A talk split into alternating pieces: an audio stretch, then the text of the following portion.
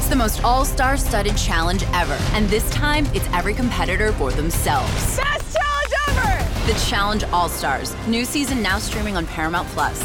Go to ParamountPlus.com to try it free. Terms apply.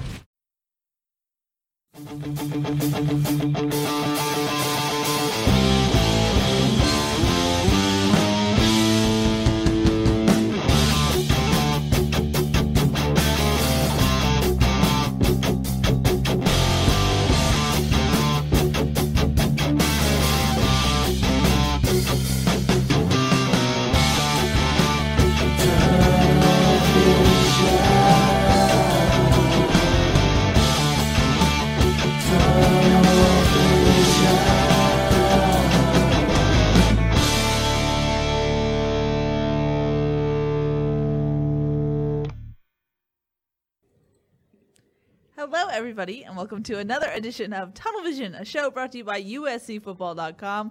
We have a fun show for you guys today. I'm your host, Keely Orr, joined by Ryan Abraham and Shotgun Spratling. We're previewing USC Utah. Hopefully, as of recording this, it's still a thing. So we're going to continue like it is a thing.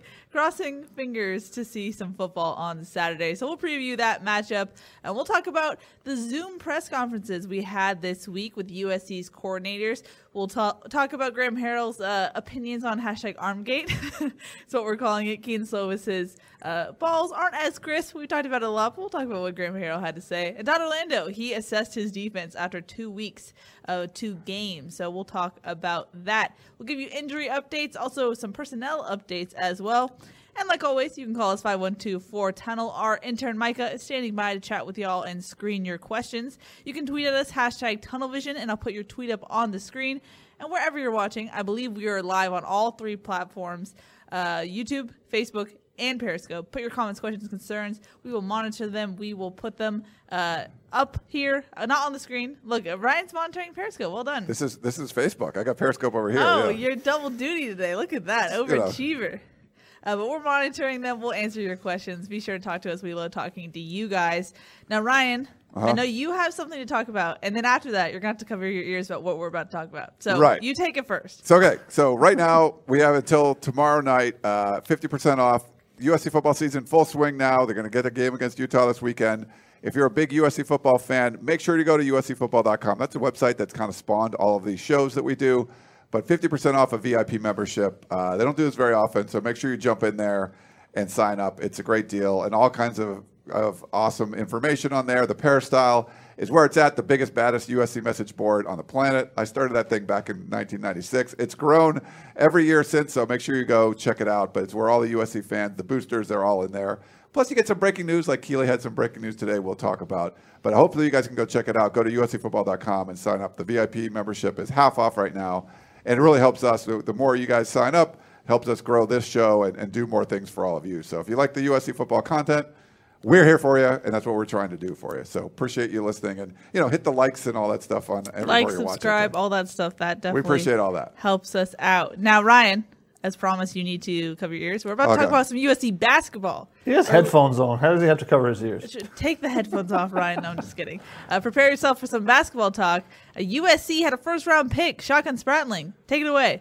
Congratulations to Onyeka Okongwu, number six overall selection. My Atlanta Hawks. I get to be excited. I might even get a you know a Onyeka Okongwu jersey now Look at that. Uh, to, to add to my collection. Uh, you know, great kid. So excited for him. You saw on the if you were watching the draft or if you saw in the clips that were were tweeted out, he just breaks down crying, surrounded by his family. Big emotional day for him.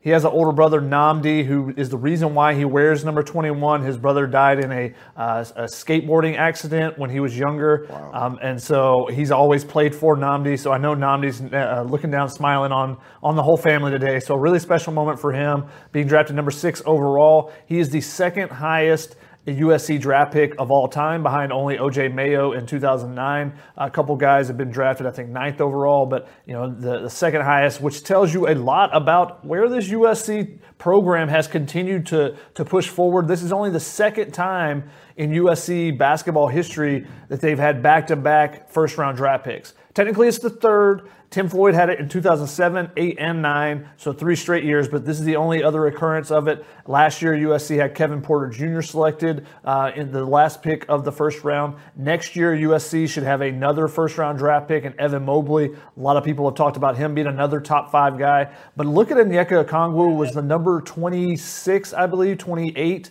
uh, overall uh, prospect coming out of high school. A lot of questions about, you know, he's 6'9, is he a tweener? Is he big enough to play center? Can he stretch out? He is an energy guy. He's going to affect the game on both ends of the, of the court, uh, at offensively and defensively. I think he's going to be a great fit with Atlanta with what they're doing with Trae Young and John Collins and some of the guys they have there. So I'm, I'm looking forward to seeing how his career continues to progress. But a guy that went from back end being a potential five star, is he a four, high four star, low five star guy, to being in that in the mix for a top three pick. Uh, you know, coming down to today, and you know, he ends up sliding a little bit to number six, but you know, uh, still give him a, a, ton of credit for the work he put in in the USC basketball program, developing some players. Back to back first round draft picks, should have another one next year. So things look to be uh, on the up and up for, for the basketball program in that regard. Very nice, Shotgun. And we talked about this today. Basketball is back soon.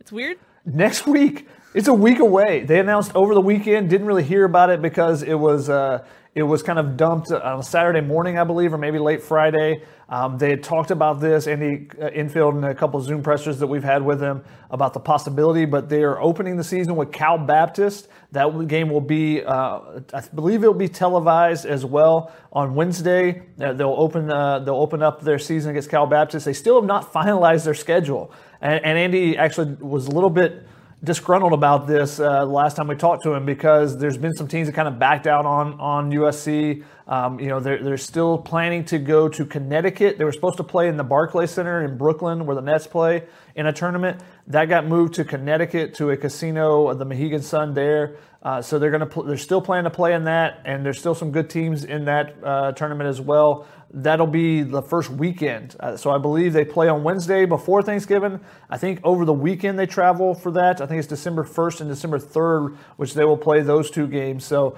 the basketball season is right on top of us, and that's it seems so weird because we've only played two football games, but that's what happens when you start your football season in the middle of November, basketball season starting on time. But we'll see when the schedule is actually fully finalized. There are going to be a lot of uh, conference games in there um, and not a ton of non conference. But USC basketball, it'll be interesting to see how they are this year. They got to completely rebuild the roster from last season, but they've got some, you know, some big time pieces starting with Evan Mobley, who was the, ended up falling to the number three overall player in the 2020 class after he was the number one player, the top player in the class uh, when USC signed him. He did slide a couple spots, but still is one of the top players in the country, already an all Pac 12 preseason selection. Look at that. We talked about basketball for the first 10 minutes of the show. Yeah, let's wipe that away. Let's now go that's forward. done. Got that out of the way. So, uh, like I promised, we're going to preview Utah USC. Ryan, now it's a joke, a running joke. You're the Pac 12 guru. Yeah. Uh, what is your assessment of this Utah team? I mean, it's so hard. Okay, this is Utah team. If you guys remember, who's won the Pac 12 South the last two years? The Utes. They had never won it before. They've won the last two, losing some big time guys like Tyler Huntley, mobile quarterback. You guys remember him. Uh, Zach Moss and running the NFL. They have, I believe, eight guys from the defense that are on NFL rosters as of like last week. So from last year's defense. So they got a couple starters back, a lot of replacement on defense, but they've recruited much better. There's some really talented guys. Uh, the defensive line is still, I went over, um, we'll have a preview podcast coming up soon. I talked to Dan Sorensen, who publishes Ute Zone. Are you used to like Polynesian studs in the, you know, for the defensive line for Utah? There's more of them. Like the Bradlee Anaes and like Leki Fotus are gone, but they got a bunch more dudes that are really talented and they're they're high on. So I think that's going to still be. It'll probably be the best defensive front that USC sees in this shortened season. So it's going to test this offensive line. Unfortunately for the secondary for Utah, there you know it's going to be a complete rebuild. They got a couple of highly ranked four-star guys. One guy that was committed to Ohio State that they're going to play. At, at, you know, two of the starters are true freshmen in the secondary. So that's going to be something that I think the USC can try to exploit because obviously the wide receivers are uh, you know powerful you know, position group for USC. I'm wondering what Utah does because typically we saw a lot of man coverage from them. Yeah. To a stubborn, like a level that was too stubborn, and and Matt Fink picked them apart with all those wide receivers. YOLO ball. It was YOLO ball. I talked to Dan Sorensen about this. He thinks because it's a bunch of you know new guys in the secondary, not a lot of experience, like talented guys, but just not a lot of experience. They might play a lot more zone. That's something that's been effective hmm. against USC. So that inexperience might help them do the right thing against USC. Yeah, you know what I mean? Like Interesting, but yeah. yeah. So it could work out in their favor, but it's there's still a lot of talent on this team, and they got a great group of running backs. Um, you know, even losing a guy like Zach Moss, they still haven't announced their starting quarterback yet. It was they. I'm sorry, it's uh, uh, Jake Bentley. So he transferred from South Carolina, and Cameron Rising uh, from he transferred in from Texas. So they're still battling out. Kyle Whittingham does not say anything about injuries, about COVID, about they don't know who the, who's winning the starting quarterback job. There's not a lot going on as far as like what do you know. Uh, they're going to announce a two deep and some you know like later this week, but you know it's not necessarily going to be accurate. But we don't know the guys that are coming off COVID if they're starters, if they're Yeah. reserve guys, if they're walk-ons. We have no idea. Like it could, you could get to the game and it could be like half the defense is walk-ons because the guys are still in the protocol, but they have enough players to actually play. Interesting. Kyle Whittingham doesn't say any of that stuff. So really, like you could say, wow, if, if all of their guys are there, like I think it could be a good game. Or half of the team is, you know, the half of the starters are in, uh, the, you know, the protocol and they're they're in quarantine and they can't play. So we really are going into this blind. The third week in a row that USC is playing a team that hasn't played in 2020. So, Yeah. and in this case, having missed the first two games against Arizona and against uh, was it UCLA, I believe, um, you know, because of the COVID protocol stuff, you really just don't know almost anything about this team. But the, you know, there is talent. They've lost a bunch of guys from last year, but it's still a pretty stacked team, especially that defensive front, and that's something that can probably exploit this USC offensive line that you know they've had some up and down moments this year. You could say. It was interesting. I saw a tweet earlier this week that was like, Kyle Whittingham says that they've got less walk-ons in their one and two deeps now. They're Yeah. almost, you know, almost getting a one and two deep that doesn't have a bunch of walk-ons. So I, I think that tells you a lot about where they were at as far Yeah. as you know the positive cases and the contact tracing, and hopefully everyone stays healthy there. You always hope that every team is fully healthy, uh, unless you're playing UCLA and it's your rival. If you're a USC fan, then you want you know their star players to be nicked up for the weekend. Uh, you know, so uh, but Sure. you and Notre Dame probably too. But USC, you know, they have to go into this attacking and be in attack mode. Uh, you know, that's the thing that they've, they've talked about. Well, we don't know what this coordinator is going to do. Be in attack mode for once, and I think they feel a little bit more confident this week because they have a general idea of the schematics. Morgan Scalley is not going to, you know, drastically change things that he's done for five straight years. I don't think, um, you know, but can USC still run the ball? They haven't done it the last two years. Now, is that a question? I mean, is that more a product of the fact that they had four defensive linemen that are probably in the NFL? Um, I know at least a couple of them are with, you know, just huge monsters in the middle with Leki Fotu and John Penisini, Bradley and I coming off the edge, or is it just their defense is so good and they do different things that USC can't handle? That those are the things USC should know, have a better idea what's coming, and their players are better than everyone they play on this schedule. So now you shouldn't be worrying about oh the personnel matchup, uh, this wide receiver versus this cornerback. Just just be able to go beat them because your guys are better, and it's not the the coach is going to bring out a new schematic against you. It's the player is going to be a different player that you're facing, and I think they feel more confident in their players going against other players versus you know their coaching uh, and their schemes and having to to figure out what the other coaches are doing. So I, I think they feel a little bit more confident going into this game actually. Yeah. Real quick, there's also a lot of coaching continuity, uh, like Chaka was saying. You know, Cam, I think his fifth year as defensive coordinator, but they bring all the coaches back. The system is back. They got like three spring practices in, and the whole offensive line pretty much is intact. And so I think they feel good about the skill position guys. They might be the best wide receiver group that Kyle Whittingham's ever had. So they figure out the right quarterback. Uh, neither one of them are going to be as mobile as Tyler Huntley, but they got a good group of running backs. You got a good offensive line, got good receivers. Britton Covey's back. He looks normal. Like he came, he went to that mission, and normal. well, he didn't look as good when he, he got injured after he came back from the mission. He looks like he's, from what I've the reports I've read, you know, he looks a lot better. So I think this could be a really powerful offense, even missing guys like Huntley and Moss. But having the whole offensive line and feeling good about that, both both lines I think for Utah are going to be stout, and that's going to be something that could push USC around. We, you know, are they going to be tough enough to hang with this Utes team? But like I said, they haven't played. Cal looked like crap against UCLA in their first game. Utah could come out and just look like crap. It's just hard to say at this point. Yeah, but you kind of trust a Kyle Whittingham coach team in that sense. Yeah. And I know Clay Helton highlighted that uh, Utah is 11 to 0 in their home openers, so uh, season openers, I believe. So, uh, yeah, I, I tend to believe Kyle Whittingham can pull things together, together even if it's a COVID roster, if you will.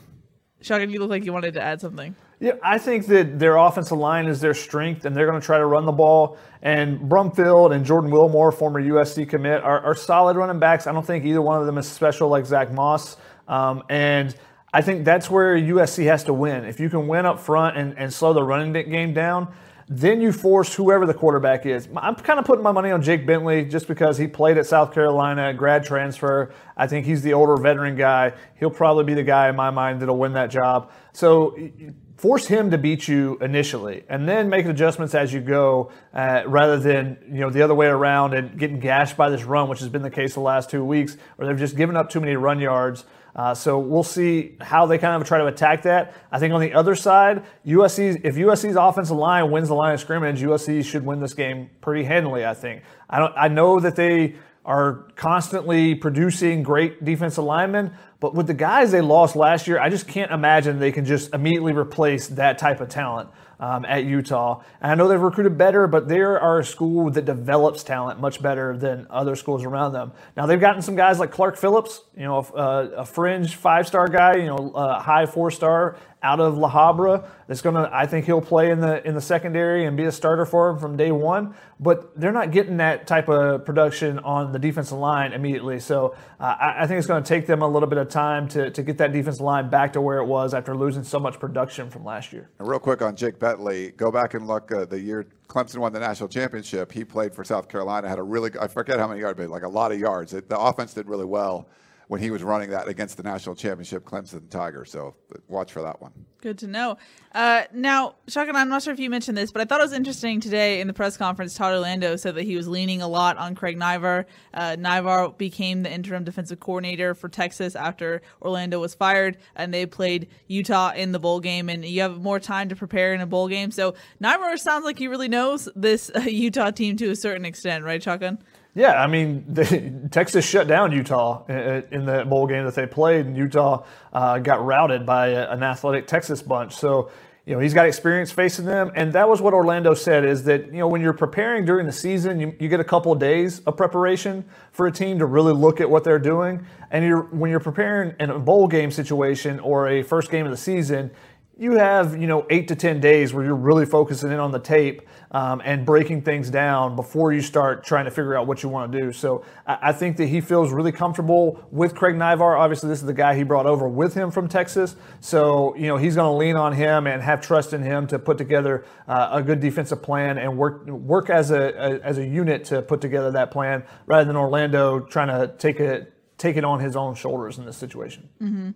Now, I know I've circled this matchup from day one. Uh, always Rice Eccles. I know I've said it till I'm blue in the face, but does do you think the the Rice Eccles curse doesn't really count in this specific scenario, considering it's a COVID wacky year? There's not going to be any fans in the stands. How do you think this works out in that stadium? I think it's it's not going to be as I mean, the last seven years in this rivalry, the home team has won, right? And the muss isn't going to be there. There's not going to be fans. You'll have some family and stuff, and that's about it. Plus, Utah hasn't even played yet, and USC comes in with two games under their belt. I mean, there's a lot of X factor stuff. Even though USC's on the road, a lot of that X factor kind of things without the X's and O's kind of goes towards USC. But you do have to travel, and they just came off the road for one game. You have to go back to back and, and travel again. Um, USC hasn't had a lot of success recently in Rice Eccles, but it's not going to be the same sort of experience. You know, it's going to be night. It's I think it's going to be in the 40s, so it's not. It could be a lot colder. It could have been snowing. Yeah. Um, and so that's maybe a little advantage for USC. But you're right. I mean, this is a team. They're they're good in those home openers. Uh, you know, USC hasn't won on the road, but I wouldn't say there's going to be as big of a uh, home field advantage as there normally would be in a, in a regular year. I mean, obviously, it's not going to be as big an advantage, but I still think there's a little bit of that uh, potential of Rice Eccles magic there, Mm-hmm. or, or the Muss magic, even if the Muss isn't in uh, in the stadium. I wouldn't be surprised if there's you know crowds around the stadium, knowing the the people in Salt Lake City and some of the crazy things they've been doing uh, recently. I I think that when you go there and you're playing late at night, not just at night, but late at night, 8:30 p.m. start local time for uh, that kickoff, and it's going to be freezing for USC's players. They're not used to this weather. I mean, it's supposed to be the high is supposed to be 47 now. The lowest though is 26. And you're not going to get highs at 8:30 at night, Ryan. Nope. So you're going to get 20 26 to 33 degrees out there. So it's you know there might if there's any precipitation, it might be coming down in, in the white form uh, there. So you know USC, how do you deal with it?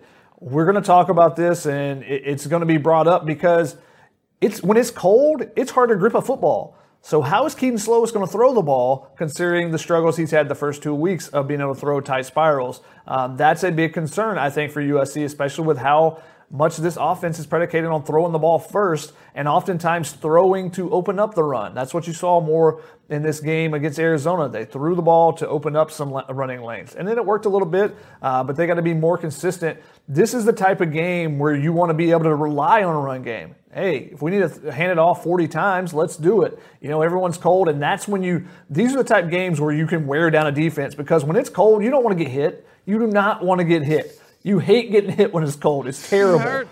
So it, this is the type of game where you can break someone's will by you know constantly pushing on them, pushing on them, and that's the type of thing that a Utah team does a lot better than a USC team does with their, their offensive structure. So you know while they may be an underdog and they may not be this talented a team, there are some things that could create some Muss magic here. I think. And I, we had a question on Sunday about uh, what's the minimum number of games to win the Pac-12 South. So I, we did get an email on that. I looked it up. So it's basically you have to play one game less, no more, no no less than one game below what the average conference games are. So like if the average is five, like the average team in the Pac-12 plays five, um, you'd have to play at least four. So for Utah, you're kind of on the edge. You've already missed two the average is probably going to end up being around five. So if they get all four games in, they should be fine. USC already beat Arizona State. Arizona State's lost a game. Uh, if Utah could come out and beat USC, that you know they don't have a loss yet. They they would be in the driver's seat, I think, for the Pac-12 South. So I think there's some motivation there, knowing like they got to get the game in, and if they can get a win against USC, they can keep their streak going of winning the Pac-12 South. So it'll be interesting to kind of see how that goes. USC met, you know could end up five and one, but if Utah's like four and zero, boom, they, you, know, you move on. So it's uh, there's there's some motivation there, but they have to get that number. It's one. It's like one less than the the average number of conference games that are played. Yep. And they haven't played yet, so Yeah. they could have that fire. You never know. Or they couldn't be used to game speed. It could go either way, really. I mean, you're like, I mean, you were waiting forever to play. Like when the Big Ten came back two weeks before the Pac-12, like you were chomping the bit watching football. They've watched it for the last two weeks too. So I don't know, like. It, there might be even more motivation there just because they haven't been able to play and they've watched not just other teams across the country, but other Pac 12 teams and Pac 12 South teams play too. So, so this is a situation where you're going to be overhyped as a player, but with a coach like Kyle Whittingham, I trust that he will he will have the team ready to go. As far as all right, temper your, your emotions now. Once you get on the field, now you might see an early 15-yard penalty. Those type of things may happen early in the game, and there's always the potential, even in the freezing cold, of cramps and stuff in the first game. Just because live action is a lot different than practice. Um, so if you have some players that are playing heavy snap counts, maybe later in the game, USC can try to wear them down if they're able to get their offense kind of rolling um, in, in, this game. So those are things to watch out for on that side. But I think Kyle Whittingham will have them prepared. They're going to be hyped up for the game, and I think he'll have them on that right level to where they don't start out really flat. They don't look like they're super slow, like we've seen USC looking like at times. You know, looks like they're running in mud sometimes. I, I think that Utah will probably be a little bit better prepared for that, just the way that they go about their fall camps uh, in a traditional year. Ryan, you look like you have something to, to share No, I with the thought that was interesting. Um, it's, it's funny. I'm actually just I'm, I'm putting up the preview podcast. So if you're listening to the podcast, I just had to make it live. But uh, yeah, no, I just it was it wasn't Okay, live. you look like you had something to share, so I didn't. I wasn't sure. no, not necessarily. Yeah. No, you're fine. Okay, well, we have a caller on the line, so let's go to Let's go to that. that. I believe it is our buddy Dave in Iowa. Hello, you are live on Tunnel Vision. Hey guys, uh, so I remember uh, in the last uh, tunnel vision, I believe, uh, at, least two of you agreed on the statement of like talent actually matters. However, I mean, since we're all about talent, last year Utah was the number seven team in the conference. They ended up making it to the conference championship. So my question to you guys is, would you would you would you guys rather have what we have now, or would you rather have a less talented team with a better head coach that knows how to develop players? Thank you. Thanks. So Dave. is this from USC's perspective, you mean, or I think if you're a USC fan, what you want? yeah, Here's the thing. The problem is USC's DNA is bring in uber talent and then see what you can do with it. It's not been a program that's you know talking about two and three star guys that come in and you make them. And, you know, that's that's Utah. They do that, like Boise State. There, there's programs that do that. Now Utah's slowly recruiting at the Pac-12 level as opposed to you know the Group of Five level they're doing. They are you know they're replacing guys in the secondary, which a normal Utah team, if they were in the Mountain West or something you wouldn't have four star freshmen that could come in and play. Now they do. So I think it's changing a little bit, but they do an excellent job at developing, but that's part of their DNA. And that's part of their culture. And that's not necessarily been, not that USC doesn't develop players, but it's more about you bring in a Dory Jackson, you're like, I've heard all about him. He's this five star guy. He comes in and it's like, oh, yeah, he's a stud. Um, does he get better or whatever? You can argue, but he's really good when he comes in. Um, they get guys like that. That's the USC DNA. So would Kyle Whittingham trade rosters with USC? Like it probably would, but there's also the thing, you know, the old OKGs are kind of guys. You know, Chris Petersen wanted that at Washington. Kyle Whittingham does stuff like that. I think for USC, your kind of guys are the five star guys that are local, the four star guys that are local. That's what you got to get. And you need to get, obviously, a coach that can kind of develop. And not all the guys are going to be like that. You want someone that's, uh, you know, a third year junior that comes out of nowhere. Like, wow, he's got a lot better. He put on 50 pounds since he was a freshman, and we didn't expect him. He grew from a, you know, a tight end. He's now a left tackle, and he's a stud. Um, you need some of that too, but that's the coaching. But for USC, I don't think you change the DNA. You got to go with the talent. Ideally, you, you get the five star guys, and then you also get the Clay Matthews of the group. You know, you find a walk on, or you find a Chad Wheeler, you know, a three star lineman, and say that guy's athletic, he can move, and we'll we'll be able to put some weight on him, and he'll become an NFL player. That's what you want to do, and if you're a if you're recruiting at a high level, and if you're uh, producing talent, then you have an opportunity to play those young guys early, but also take a couple of flyers, if you want to call them that, the three-star guys that you know people don't talk about at, on uh, National Signing Day. You take a couple of those guys, you say we think they're going to be good down the road. Those are going to be three, four. Those are going to be four or five-year guys versus some of the three-year guys that we take that are five-star guys that are going to be three here for three years and then get out. It's kind of the you know the balance. Can you find a balance of you know, if you're a basketball team, can you find a balance of one and done talent, but some older guys that bring some experience and you know can can knock down shots for you in the corners? Those those type of things. Uh, you want to have that balance. USC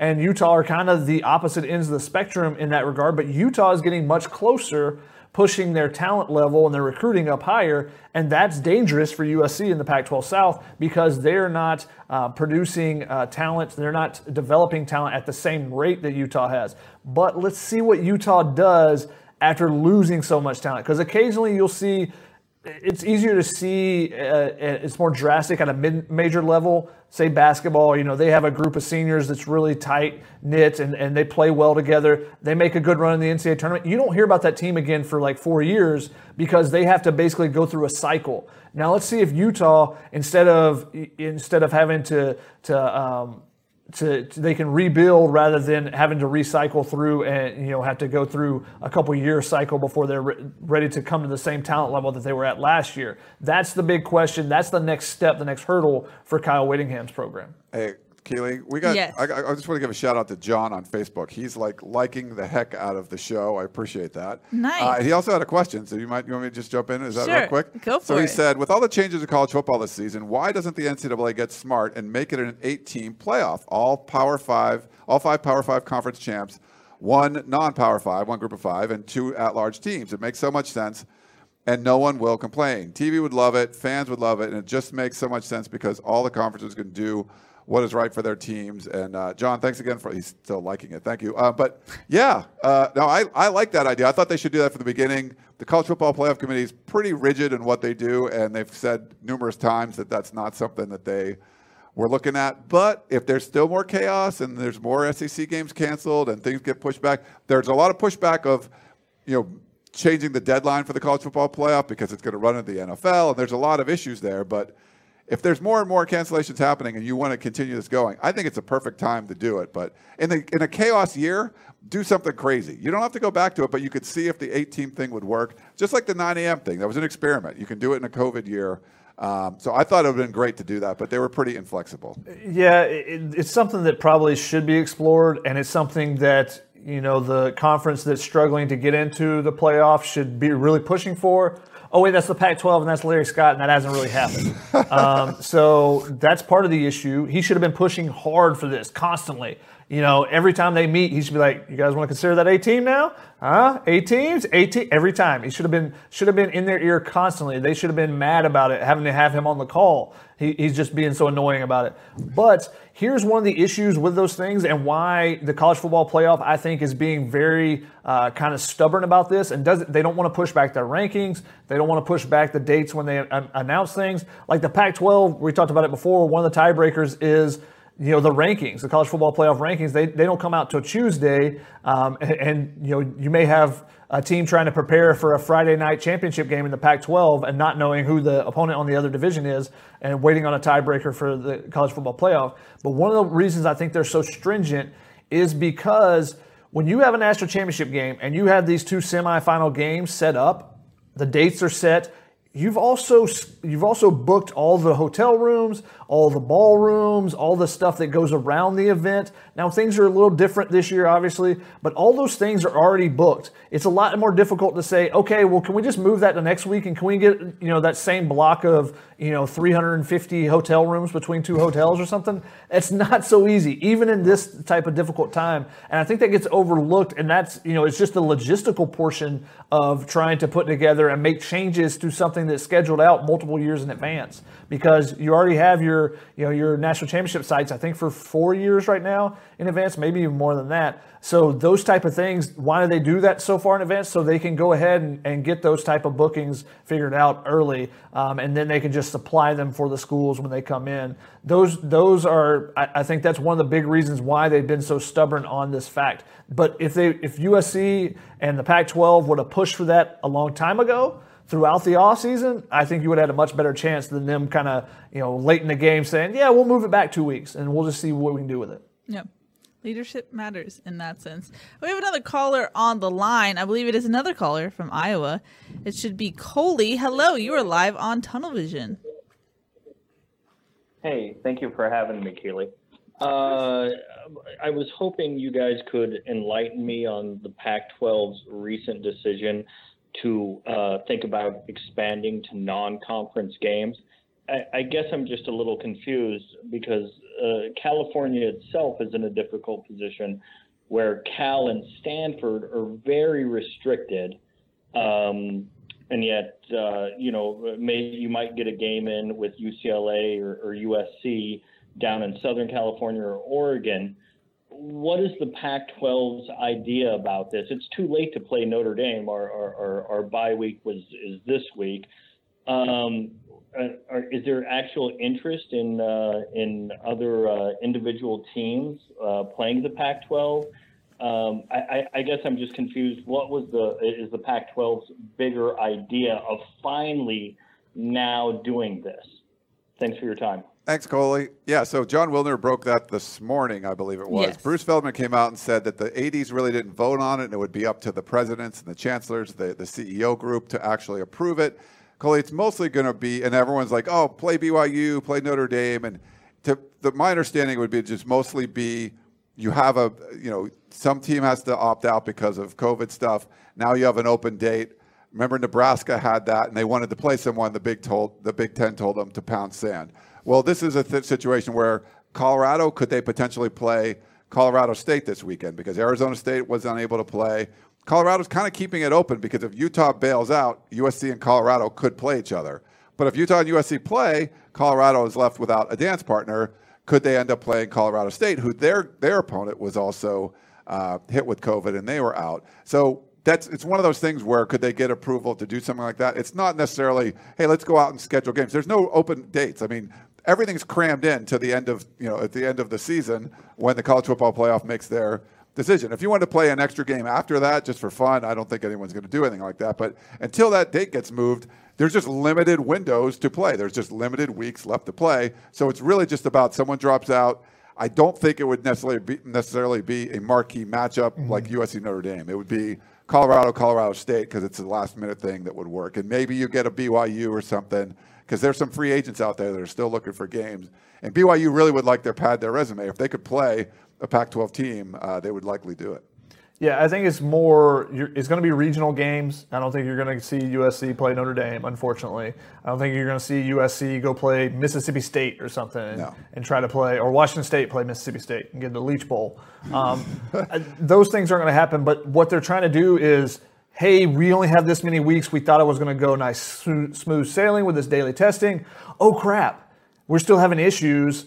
Can we rally to get some games in? Because one thing is there's a lot of money on the line. Every game they lose is a big amount of money. I think Wilner said it was something like $425,000 a school for each game they lose or something like that. Uh, so, you know, the TV money that they're not having if they don't produce the game. So they would much rather if, you know, if Utah's sitting there or, you know, UCLA and Cal last week, hey, if we can match them up, great. But if there was a third team because there was a chance that, you know, Washington wasn't going to be able to play Oregon State – okay, well, can we match up Washington with Montana? Can we match them up with Wyoming? Can we get a game in just so they can be something that's televised and so these guys can play, so they can get the tape? The players want to play, even if they, you know, if USC has to play San Diego State or San Jose State, that'd be a good matchup right now. San Jose State, I think, is ranked right now. So, you know, I don't think that you're necessarily going to be able to cherry pick and say, ah, oh, let's see if we can get Oregon versus BYU and see if BYU's legit. It's going to be it's Wednesday and someone you know drops out and they go, "Hey, Colorado's free. Uh, they you know their opponent can't play. BYU doesn't have a game. Can we get it together? Let's do it." And that's how it's going to come together. You're going to see some late in the week type of scheduling rather than you know finding some marquee matchups and, and circling it on the calendar. Yeah, yeah. I give props to the Pac-12 for making Cal UCLA happen on Sunday morning. Yep. Like that yeah. was. I mean, everyone wanted Washington, Arizona that first week they're so much further apart, and the truck, you know, the truck was in Salt Lake City, and it, for Arizona, it needed to get to Seattle. Like, I get it. They probably probably could have had it on Monday or Sunday, but I think what, realizing, holy crap, we should have had that game be played. Whatever we can do to make a game happen, we should. And and putting it on Sunday morning at 9 a.m., I thought was brilliant. Mm-hmm. Thanks, Coley, for the call. Some people, the Peanut Gallery in YouTube was like, he has a voice. So there you go. He's called before, yeah. He has. Uh, now, like he I mentioned, sends us stuff too, so we like him. Yeah. True, yeah. Uh, as I mentioned at the top of the show, we got to hear from USC's coordinators this week. I'm going to dive into rapid fire questions right after this. So, Shotgun, I'm putting you on probation. I am. Uh, any interesting tidbits you guys took away? I know we've talked about Armgate ad nauseum. Graham Harrell talked about it. Uh, Todd Orlando gave his assessment of this defense. Shotgun, gotta go to you. I mean, I said this when we recorded the Family Feud podcast earlier today, um, which will be up tomorrow as long as Keely takes care of her business. Now she put me on probation. Um, How dare you? But it was interesting that you're getting different stories from the head coach, mm-hmm. the offensive coordinator, and the quarterback. Um, and Clay you know, says, "Oh, it's slick, it's wet balls. There's, there's, it's windy." Kedon Slovis says it's a mechanical issue, and then Graham Harrell goes, "It's not a mechanical, not mechanical. issue." I don't know where he got that from. Yep. It's like, what? what? Wait, what just happened here? Yeah. And then he goes on and basically says, you know, he thought it was a mental issue with him. He had one slip, and then suddenly it got in his head, and he kind of had the yips a little bit. And then Clay Helton, right before that, had said you know, I asked him again about it. Asked him, and one of the things I want to know is, hey, did you look at his mechanics from last year, compare them to this year, and either tell him and convince him, say, hey, look, your mechanics are exactly the same. You're doing great. Just let the ball fly. Or say, hey, look, something's different here. Let's make a little bit of an adjustment. And Clay, uh, you know, shut that down and said, I'm going to say it again. It was the the slick balls. It was the wind. And he said, we're not going to talk about this again. He said this is not going to come up again, basically. So th- those could be famous last words if if Slovis comes out again and, and suddenly the ball is fluttering around once Yeah, more. he said it wasn't going to be a problem. Not that we couldn't talk about it, but you, we, we wouldn't because it's just Yeah. going to. He'll be fine. He's going. He threw the best ball you'd ever seen on Monday or practice. Or It was yeah, so pretty, he said. Yeah. So it wasn't that he said we can't talk about it again. He said that we're not going to need to because everything's going to be fixed. Exactly. So Thank you for was sort of- clarifying. yeah, and it was sort of like Chris Trevino was like, yeah, that has the potential to. He tweeted out something like. Age like milk. Yeah, age like milk. It's like, yeah. Like, I mean, if the balls come out fluttering on Saturday, what I mean, you're going to be right back at it. It just looks even worse. And Keely and I talked about it on the, the podcast, Shotgun. If you're going to come in and you have like a story and you're going to lie about it, everyone should be on the same page. The fact that there was three different stories, you're either like terrible at like, hey, we can't say what's really happening, but we're not going to coordinate what it is, or you like, you know, but I don't know if you'd be lying about it if you all had a different story. They just might not know, I guess, or you know, maybe it's some kind of mental thing. But it's it is it is interesting. It just doesn't seem like this. Even if it's whatever it is, the three of them should have got together and had the same story. The fact that there's three different stories, and part of it being. We know at least something Clay Helton said wasn't true. It was not windy there, so he's you know bringing up wind is not a factor. That just seems like you're throwing things on the wall, like well, wind, slick balls, whatever. Just throwing things out there, just hoping something sticks. Hmm. Um, now, as far as Orlando, uh, Shotgun, I asked about team speed and how he thinks his team is reading and reacting right now. He didn't seem like he is where he wants it to be. Yeah, his response was, "It's going to get better." he, didn't, he didn't really, you know, immediately try to answer the question. He was just like, "We're going to get it better," you know, because he uh, that tells me he knows it's an issue too. Um, you know, there's times where they're just it looks like they're sluggish, and I don't know if they're they're still processing, and, and because it's a new defense and there's not full speed going yet. But there are some bad angles that have been taken on defense, and also some times where it just looks like you know that they're not things aren't clicking immediately, and then read and react uh, immediate first step. It seems like it's taken them a second. Yeah. And it, it was kind of weird listening to Todd Orlando because it was like, you got to understand, guys, like this is really, we've only had a couple weeks and like, there, I'm not saying there were like excuses because I do like the fact that he's saying it's going to get better. Like there's at least admission that like it's not good enough, but it's it, some of it is like, well, we just don't have a lot of time and we haven't played as many games. And it sounds like he really wanted more practice time than he got. Um, I mean, it's college football though. You want to be able to like Graham Harrell installed his offense in, in three practices. Apparently, it's not as easy to do the Todd Orlando defense in three practices, but there. It, it sounded like when I don't know if you guys saw the same thing. Just when he was talking about, it, it's like there's just not that many weeks that they've played, and so it's going to take a while. But Yeah. you have a six game season or seven game season. There's just not a lot of time to get ramp up. You got to be ready to go right away. Yeah. And I think you're going to see this defense progress each week. And I think you saw some progression from uh, week one to week two. There's some things that they didn't do well in the first week that they did better the second week. Um, and we'll see where they are with injuries. I think that played a part into why they gave up some of the yards that they gave up in the, this game, even though those guys that stepped in did a pretty good job. But speaking of timing, Ryan, and how long it takes to implement uh, an offense, Graham Harrell said, you know, it's pretty easy to, to teach going under center, but they just don't have time for that. I asked him about that this week, and, and you know, because Clay Helton deferred to him, we keep getting questions from all you guys about going under center. So I asked, you know, Graham to explain, and he said it's something they could do, but you know, it, it just takes too much time to kind of master it, and so they want to focus on, on what they do on a regular basis, and they're they're going to stick to that. The whole offense is installed in three spring practices. You can't go under center at some point. How do you squeeze that in?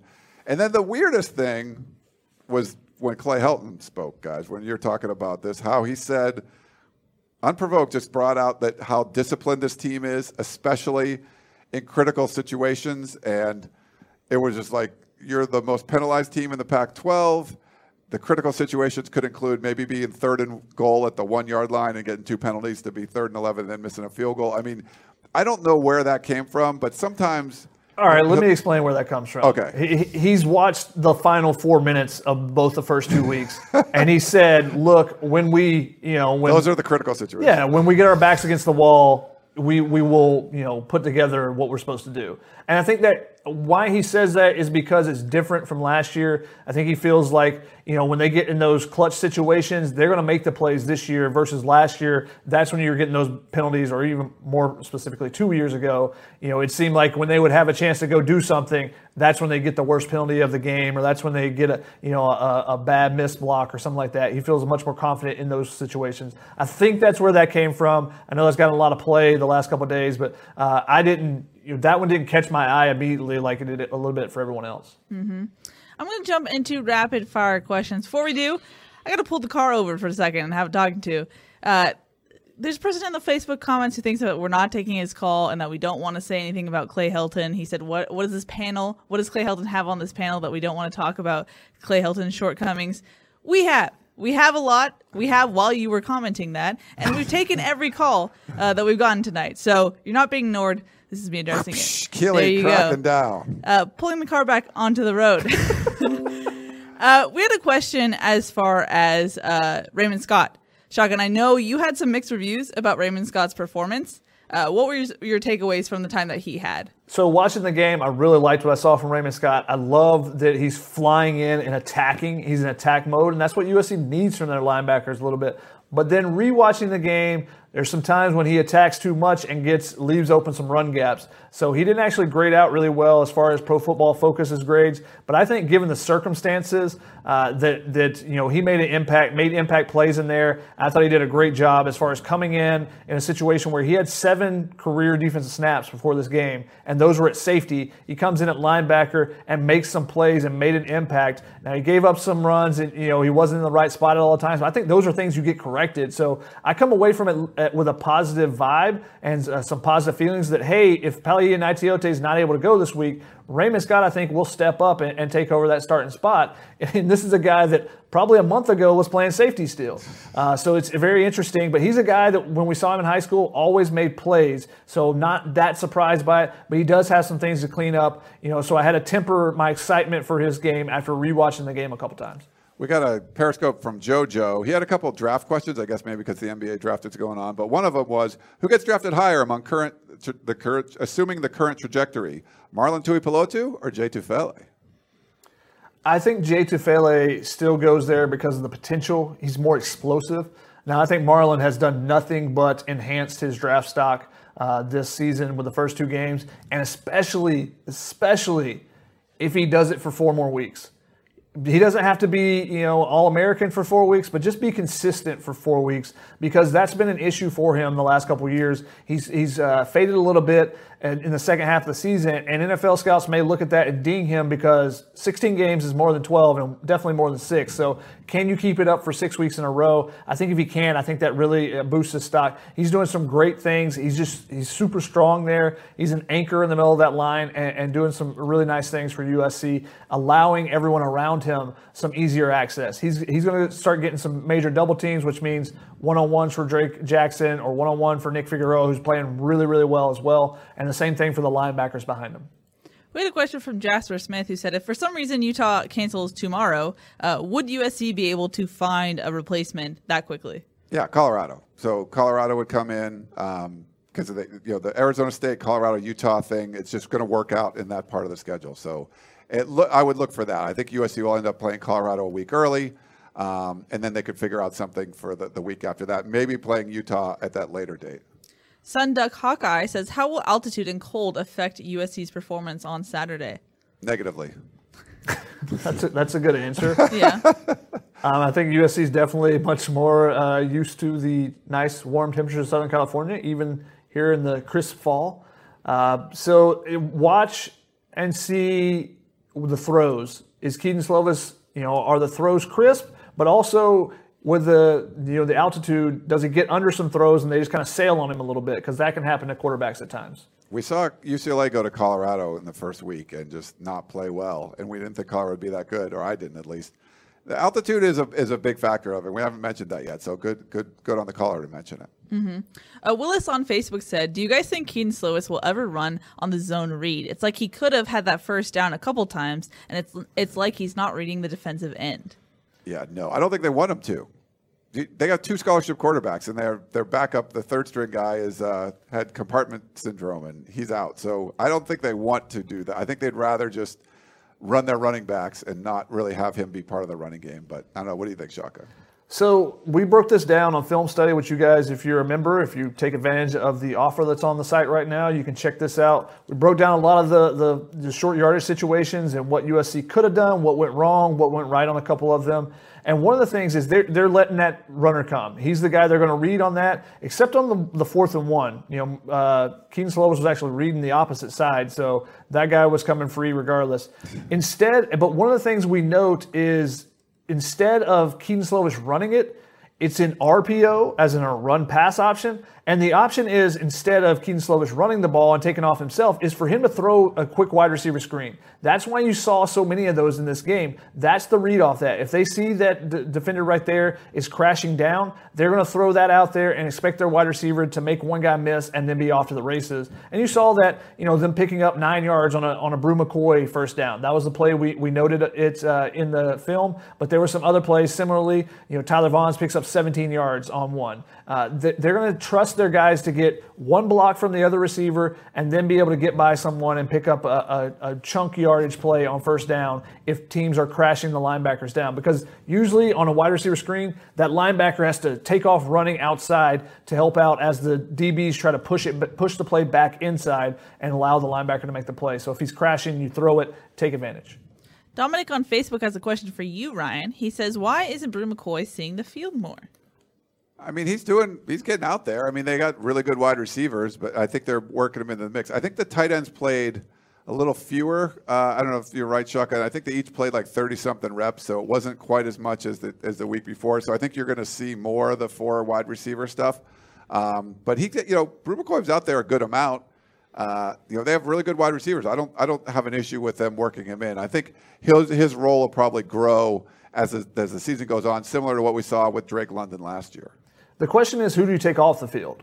So if you want to say, hey, we're taking the tight end off, I don't think Graham Harrell wants to do that. You know, I broke down uh, in my participation charts and notes. If you guys are a VIP member, you can check that out as well. So many um, plugs. Well done. uh, you can check out how many snaps every single player has played the first couple of games. But also, I broke down one of the new things I broke down is what how they did when they had a tight end on the field versus when they didn't have a tight end on the field and they're killing it when there's no tight end in the game.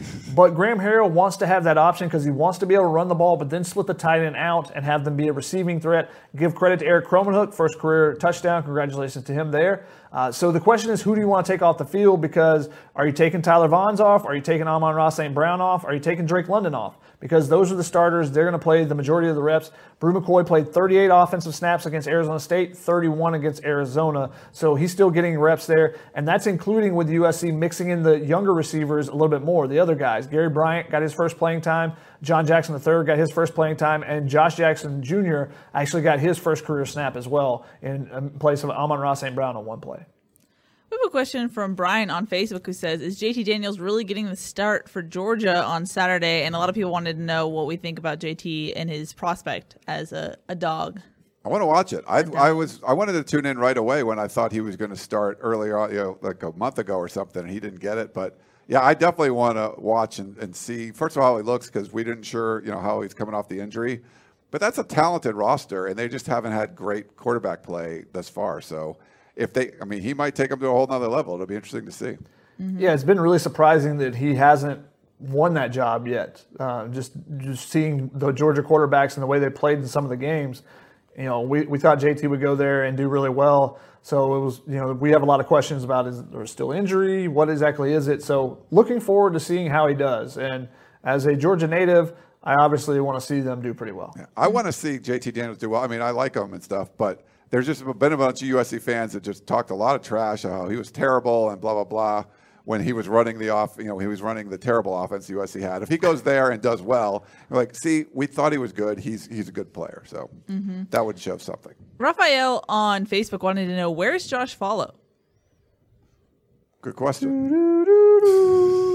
what does that song mean? John? I don't know. It's a sci-fi-ish sound. Okay, yeah. Uh, I don't know if he got abducted by aliens or what exactly. Um, we asked about I asked about him I believe with John David Baker and you know where he, he's kind of stood and he said He came back from the summer workouts. He didn't get started at the same time as everybody else, so he was behind, and he's remained behind. I think they have a lot of confidence in Jude Wolfe. Jude Wolfe is going to take over that job potentially by the end of the year. Even though Erik Krommenhoek is a starter, you know, Jude Wolfe is playing more snaps than uh, Erik Krommenhoek. If uh, Jude Wolfe actually rolled his ankle, um, I think on the fourth and one play actually, but um, he he kind of was taken out of the game. He was taken out of the game on offense. He still was in for like the extra points and stuff. But that's why Erik Krommenhoek was in late in that game. Otherwise, I think Jude Wolfe would have been the guy trying to make that catch to, to win the game. Mm-hmm. Um, just a reminder, you can call in 5124 Tunnel. Uh, we're screening calls. And also, if you have any rapid fire questions, put them in. There's a lot of comments. Love the comments, but I'm trying to sort through all for the questions. Uh, multiple people want to know are any of us going to the game, especially because Utah is a COVID hotspot? This will be the first time in four years that I will not be at a game, a USC game, which is weird. I won't know what to do with myself. Ryan? Yeah, we were good. Keely and I were going to go to this one, and then we sort of made the executive call not to. Uh, we weren't sure, like booking flights, and then it could get canceled at the last minute. Yeah. But then with there's a lot of concerns, and honestly, there's not a lot we can do when we're at the games. And this will be the first time USCFootball.com's not had someone at a game. I mean, I don't know, in, in you know decades, Wow. it's crazy. Like no one will Insane. be there. I literally was going to go at the last minute and just kind of made the decision not to. What you can do is you can be in the press box or you can be in the stands, like taking pictures and watch it live, but you can't do anything else. You can't get close to people. Yeah. So the interviews you're doing are going to, you could do the same ones at home over Zoom. So it's not, you know, Mm-hmm. The risk reward. it wasn't a lot of reward for the, the, the potential risk. So, Yeah. you know, we're, we're all in studio now. We're just trying to be safe. We stay, we're all six feet apart, wear masks in and out and We everything. get tested and all Um, that. yeah. So, but going there and doing the travel, you know, Keely and Chris went to Arizona. They drove. This would be a flight. There's there's a lot yeah, of the difference. So- flying was kind of the deciding factor on yeah. that one. So. we decided uh, not to go, unfortunately. But you know, we'll we'll still be there. You know, we'll still be covering the game and stuff and get analysis and, and the interviews, just not in person anymore. Yeah, the full shebang. Uh, T Mac on YouTube has a question that uh, Shotgun and I talked about with Chris on the podcast today. That that surprised Shotgun. He forgot about this player. Uh, T Mac says, "What happened to Taylor Katoa?"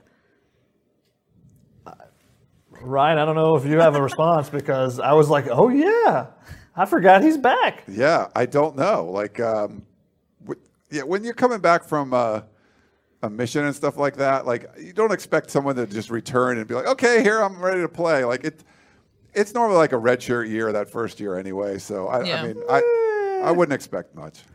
It depends on who's in front of you and the team you're playing for. Uh, BYU and Utah usually are able to throw guys right in there. And I mean, they're used to that. They're, they get a lot more of those. It's pretty rare you get a mission at USC. but it, it's it's just kind of unusual. We haven't seen him in any clips. I haven't seen any photos of him in you know probably a month since early in uh, fall camp. And the one time we saw him, he was on the sideline, was nursing an injury. So don't know if he's injured right now, if that's an issue, or he's just you know not in game shape. There's I, I've had completely forgot about him to be honest. So uh, it was surprising when Chris brought him up earlier today. So we'll see if, if maybe he's a guy that's in the mix. You know, it'd be great to see him, you know, get out there and make a couple plays. You know, returning to his home state for the first time, playing at Utah. In the same vein, uh, Sun Duck Hawkeye asked, "Does USC have any linebackers this week?" They've actually uh, just gotten rid of all of them. They said no linebackers anymore. We're going with a straight DB lineup.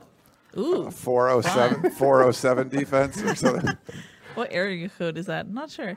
Uh, d- But, sorry, sorry. but yeah, it- and Naitiote, we should get an update on him from Clay Helton tomorrow. Uh, that's a big question mark. But really, they, it's just linebackers in general. They don't have a lot of of depth at any of the positions inside because of the guys they lost before the season. Uh, but also on the outside linebacker, they lost Abdul Malik McClain, who entered the transfer portal. And so, as an edge rusher, they still have Drake Jackson and Hunter Echols in front of him, so they should be fine there. But I asked uh, Todd Orlando if they were, you know, how are they going to adjust to that? Are they concerned about the linebacker depth? And he said that they're making changes to that already.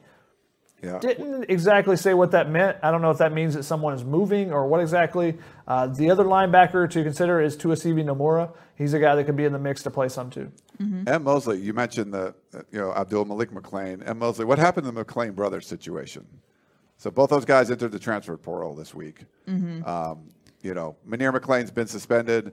His mom's been pretty vocal on social media, not happy with that. Um, USC hasn't budged, so now both brothers have entered the transfer portal. Yep. Um, as far as other personnel moves, if you will, uh, reported today uh, that defensive lineman Jacob Lichtenstein has decided to opt back in uh, he was uh, the second wave of opt outs that USC had at the start of the season that Clay Helton announced. So he's coming back. Uh, he still has to clear COVID protocol, so he will not uh, be ready yet. The earliest I heard from a source was Tuesday, so don't expect him uh, out there on Saturday. Uh, and so the curious thing is, is he in football shape? He's in shape. We've seen the, the social media. He's he's a beast. That's what Chris Steele said. but you do get some more depth on that defensive front, and that's something when you have Brandon Out, uh, and then you have uh, Caleb Tremblay having stingers. I'm really curious what that means for, especially Brandon Pili long term, because I, I, heard there was some some talk with the coaches to try and get Lichtenstein back. So does that mean that they think someone's out for a longer time? Not sure yet. I'll try and ask more about that. But Shotgun, I know you want to jump in here. Yeah, I think Lichtenstein's a guy I had pegged him coming into the season before everything happened that he was a, a, breakout candidate after missing all last season. He had really developed in that last month or so of the 2018 season. And the work that he put in the offseason, seeing his workouts and stuff, he looked like he was, you know, had that that year last year not being able to play really motivated him and pushed him to a, to another level. Um, so I think getting him back, the, the interesting question will be which spot do they put him at? Because do you put him where Caleb Tremblay has been starting and have that be a battle? Is he a backup tomorrow to Marlon Tuipulotu? If you can get him and Pili and Tremblay back, you feel really confident with that linebacker depth. Uh, and maybe you put an extra lineman out there to soften the blow of the linebackers that you've lost. Maybe that's something, an adjustment that Todd Orlando decides to make as well. Mm-hmm. Um, Shotgun, is there any other rapid fire questions you think I should get at uh, while we wrap it up. We've reached the top of the hour. Scott, there's a recruiting one from Scott on uh, Periscope. How will USC deal with the extension of the dead period or any workarounds for athletes? Uh, how do we reach these poor kids stuck in limbo? And yeah, so the NCAA announced today the dead period's going through April, right? Was it April 15th or April? Yes. Yeah. Uh, so it's been a year, basically, a little over a year since the de- you know the recruiting dead period. No visits, no in-person stuff. So the the class of 2021 didn't get to take any official visits. All that all that pomp and circumstance around the recruiting aspect is gone for them, and it it's tough. I think it's you know you're missing your prom, you're missing all these things, but not being able to be recruited at all, uh, just over Zoom calls and things, is it's difficult. They changed the rules a little bit, so they can have like student workers like call recruits now for the coaches. Like usually the coach has to be present. That's been eased up a little bit, but I think it's a tough situation. I mean, it puts more on the evaluation of the the coaches. They have to evaluate these guys on tape that you know had from their junior year. They didn't get to play in their senior year. Um, it's it's it's a tough situation overall. You, you feel bad for these kids. They don't get the full experience of being a, recruited athlete for you know Power Five programs. You know what? They'll get over it though. You know, it sucks that they don't get to go on official visits and get wine and dined, but.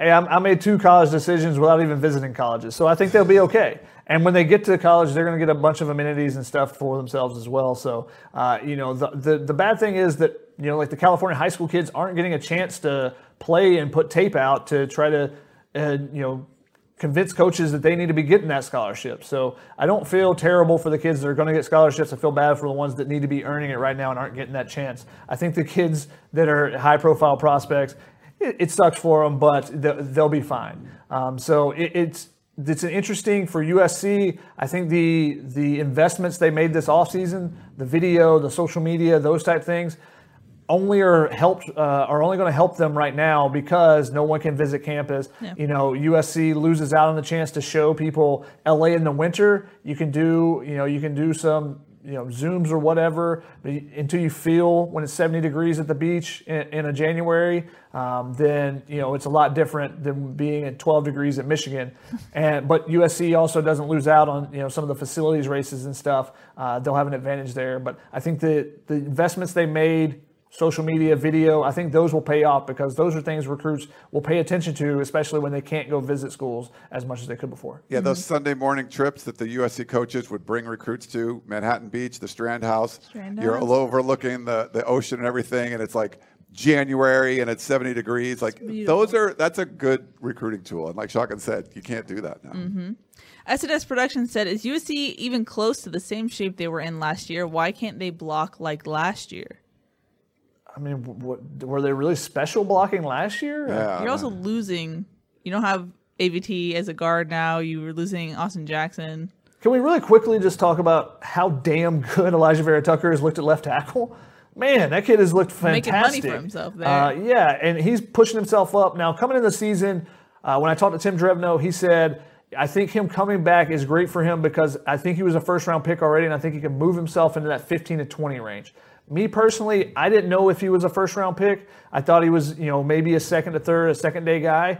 Um, but I think he's playing his way up there for sure. I think he's probably still being looked at as a guard and interior guy, but he's showing what he can do on that outside just because he still has the measurements of an inside guy as far as the arm length and the height and different things there. But he's showing if you need to put him out there in a pinch, he can do it. You know, he, he's been very, very good against the pass rush and then the, both games. And then this past game against Arizona, he graded out really well against the run as well. We have another caller, so I'm going to get to that ASAP. Rocky, I believe it is Dave from Iowa again. Hello, you're live on television. Come on again. Double dipping. Hey guys, Dave from Iowa. Dave from Iowa again. Uh, truly blessed to have uh, to, for you guys to take two of my calls within within the hour. But um, you know, past two weeks I've talked about Oregon football. So if I could, let me enlighten you guys some more. Two of the three best head coaches at USC, John McKay and John Robinson, before they were at UC USC, guess where they were at? Oregon. University of Oregon. So that's that. In terms of historical uh, perspective, that's another reason why I'm really harping for the whole, you know, go to the Oregon offensive line coach. I mean, I'm happy with Williams, but come on, let's go get the trenches. So yeah, I just wanted to give, just wanted to, you know, influence you guys and enlighten you guys on the situation at hand. But uh, thank you. Thanks, Dave. Dave, Thanks. we don't make any hiring decisions, so They I'm- call me. I'm a cons- no. I'm just. you can you can influence us all you want, but we're not we're not doing that. and I and I you know I get like you want to get really good you know line coaches and I Vic So'oto is one of the younger guys, but I like him a lot. Will be interesting to see how he kind of develops those guys. We've seen Tim Drevno around. You know, is he going to be the right fit? You know, we don't. I don't know. We'll see. But I there's been enough deck chairs rearranged. Like at this point, you're like, oh, go get this assistant coach and this assistant coach. Like they're all the assistant coaches have been blown out and rehired uh, over Clay Helton's tenure. Like at some point, it's going to be, hey, this is working, or you need to make a bigger change. And um, you know, we've we've talked about that before.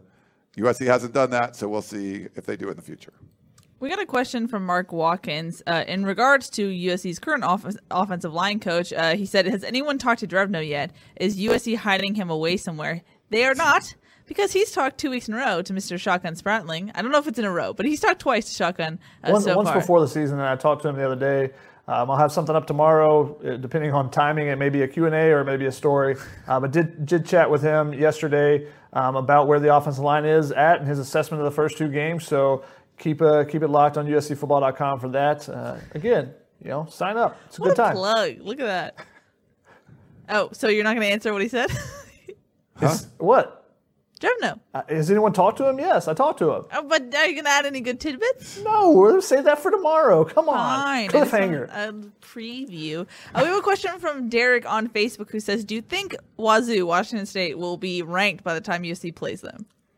Uh, interesting. Let me pull up the schedule real quick. But they've looked better than we thought. Uh, they got a freshman quarterback from, uh, you know, coming from Hawaii, who's been great. He's really mobile. I think it's going to be a much tougher game than I saw than we saw. I mean, they they beat Oregon State. They lost to Oregon, but that was really feisty. They were winning that game early on.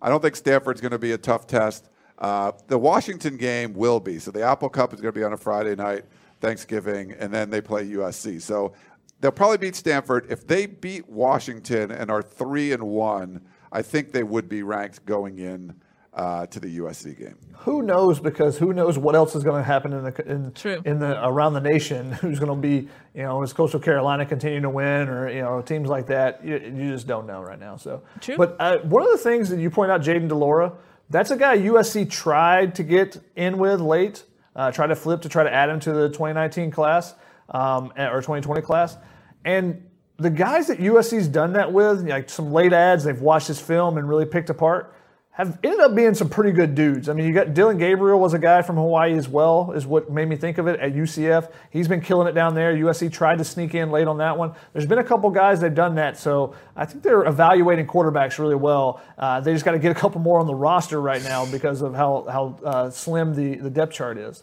They're evaluating him late. Maybe evaluate him a little earlier and pick him up for you know. I don't know. Well, if they would have got their choice last year, they would have been perfectly fine too with uh, Bryce Young. Unfortunately, he flipped his commitment to Alabama. yes. Yes.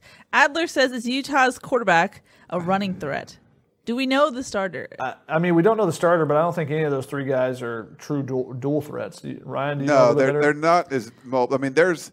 Um, I mean, they, I think there's guys that can do like zone read stuff and run more, like they're, but they're not going to be like the Tyler Huntley that we saw Yeah. last year. I don't think there's anyone as creative in that bunch, at least. Yeah. Um, I'm gonna wrap it up here. Coley White says, "Is this another game that comes down to the last 90 seconds?" Why would you not expect that with USC and Utah? I mean, that's kind of been the case most years that they played since the Pac-12 has started. Even with the first, the very first Pac-12 official game, and when uh, USC blocked a field goal attempt at the buzzer and then ran it back, and it was a crazy mayhem game because uh, the referees, like 15 minutes later, awarded it as a touchdown and changed the betting swing, so Vegas was going crazy. Do we know the line on this game? I don't. I have actually not seen it. Let me pull it up here. real quick. Um, I just feel like because 2020 is so weird, this is going to be like the an- anti-Utah game, and it'll be like 50 to seven. It looks like USC's could a be. yeah. Looks like USC's a three point favorite right now. Okay. Um, coming in this one, double digit favorites. We got to do our predictions, right? Keely? yes. Yeah. I was going to get to that. Oh, okay. Let's get to it now. Predictions, gentlemen. How do you think this one's going to go? Literally haven't thought about it at all, and um, it's okay. We did. Utah is a huge unknown. Like literally, you could go into the game, and both of those starting quarterbacks are COVID. They can't play. Like there's some walk on that plays quarterback. They want to get this game in because they need to get a fourth game, and they got to have a shot. But it might be a ga- time. You know, Utah's just not very healthy. There's just not as many bodies. Uh, I kind of feel like Ut- Utah's going to play well on the lines. They can you know, run the football pretty well. Um, so I think it's going to be a closer game. USC's been double-digit favorites up until now, but I think USC is going to win this one and cover the spread. I never, I hardly ever pick USC to cover the Win spread. this one. I think, yeah, I think this is going to be like a 38 to like 31 type of game, and I'll take USC to win and cover the spread, which is I don't usually pick the Trojans to cover the spread, but this is a, and this so this was bucket tread because USC hasn't won in uh, Rice Eccles for what eight years or something. So They've never won on a Saturday in, at Utah, so. Yeah. Shoddy? Um, I'm going to go 28 24 at USC. So they cover the spread just slightly, but I think it's still going to be a close game just because USC, you know, they don't have that mentality to go out and kill people yet. So I don't know if that's something they can develop over this year, but, uh, you know, you're still waiting to see them play their full potential. And I asked Clay Helton about that when the last time they played to their potential. He said they're still growing. They're a young team and they're still growing. And you know, you look back at it, and we try to figure out when was the last time, and it might have been five or six games ago when they played at Cal. Um, so you, you can't go every six games and think you're gonna you play your potential every six games and be a good team. Um, so especially with a six game schedule. I'm going to say 28 21. Nope, 28 24. And then I also thought 35 14. So Yeah, I've got the alternate world theory that you know that the the false barometer game that usually is Stanford, uh, you know, in week two, that was what Arizona was, and USC just comes out and destroys Utah. You know, and you got it I similar really- yeah. to similar to last year uh, where Matt Fink's just throwing the ball all over the place. USC just carves up their defense, uh, so that could happen as well. The, See- the Cal game just kind of scared me because, like, I like Cal, and you know they had that time off. They didn't look good. They were coming off all Your the COVID boy. stuff. Yeah, they. I mean, that was not a good look. And I think Utah might be better, like two, three games in. But to the first game, and USC's already played two. There's just so many, so many things leading towards USC. also didn't know they were going to play UCLA. That's true. And I think their defensive line was completely quarantined until like the day before the game. So Yeah, like, come on. I don't I don't know. we don't know that Utah could be like that too. We don't know. Like there's there's just too many unknowns with Utah. Like if they come out like you know full throttle, yeah, I think they could certainly win the game. I'm just not sure they're going to be at full strength and uh, fully prepared. I okay, I'm gonna lean in fully to my Rice Eccles theory. Okay. It's gonna be madness. Must I'm, Magic. I'm going 28-24 USC in something dumb. Ooh, but USC's winning. Okay, that's okay. How many times have you made a prediction here? Oh, I'm, I had two different scores, But but, I'm locking in it in. Okay, but we've all said USC is going to win, and we've all said they're going to cover the spread. So there's no like you know. So the world is gonna open up and Yeah. swallow us all. I think there might be more points scored in this one. I I, think. I think e- even if you have the COVID situation, there's the unknowns there, Ryan. I think the difference in this game versus the Cal game is Cal had basically one day to prepare. Utah's had a week and a half because their game got canceled pretty early last week. yeah, that's true. Yep. Alrighty. Any final thoughts, gentlemen? We'll we will be back on Sunday to break down the game, which will be exciting and fun. Any final thoughts before we wrap it up? Hey, this is a weird time. We want to. I want to say thank you for watching and being part of the show. This is like this is crazy. Like we're talking about COVID and viruses and stuff with all the mm-hmm. football all mixed in. I, if anyone's having struggled, I mean, we're with you. You know, send us an email, whatever. You know, tweet us. Uh, if we we will support you and do whatever you can. Go out and do something nice for the people. I gave blood today. Do something nice. Just go do something nice for someone random if you got to do it. Make the world a little bit better place. I don't know. It's just this is a tough time for everyone, but we appreciate you guys all watching and tuning in Mm-hmm. it's true. because we know that you could be doing a whole bunch of other things, and so thank you for doing it. Yeah, that. you're a tunnel vision family. Such a wholesome message to leave out on, Ryan. Let's try to do something nice. Shocking. Can you top that at all? No, I just keep an eye out on Saturday. I'm sure that we'll have something brewing because we'll all be at home. You know, we might have pre pregame or halftime show, something something unique to try to try to uh, you know keep you guys invested as well as we're watching from home with you. Oh yeah, we haven't even talked about that, but like first week one, I did a, a the halftime show by myself. Week two, me and Shotgun did one. Maybe we expand it this week. Maybe we get the whole Tunnel Vision crew at the halftime. Expand it, sure. You want to. Ryan's gonna get to week six looking for for an extra participant. Where is someone else? We need Yeah. a sixth person. Yeah. No. It's crazy. I was thinking like I there's bathroom breaks. I can eat during the game if I want to. Like this is mind blowing. It's so much comfort uh, this season, which is weird. Uh, but that's gonna wrap it up for today's show. Thanks so much for watching, guys. We really appreciate you. That's Shotgun. That's Ryan. I'm Keely. We'll see y'all on Sunday. Bye.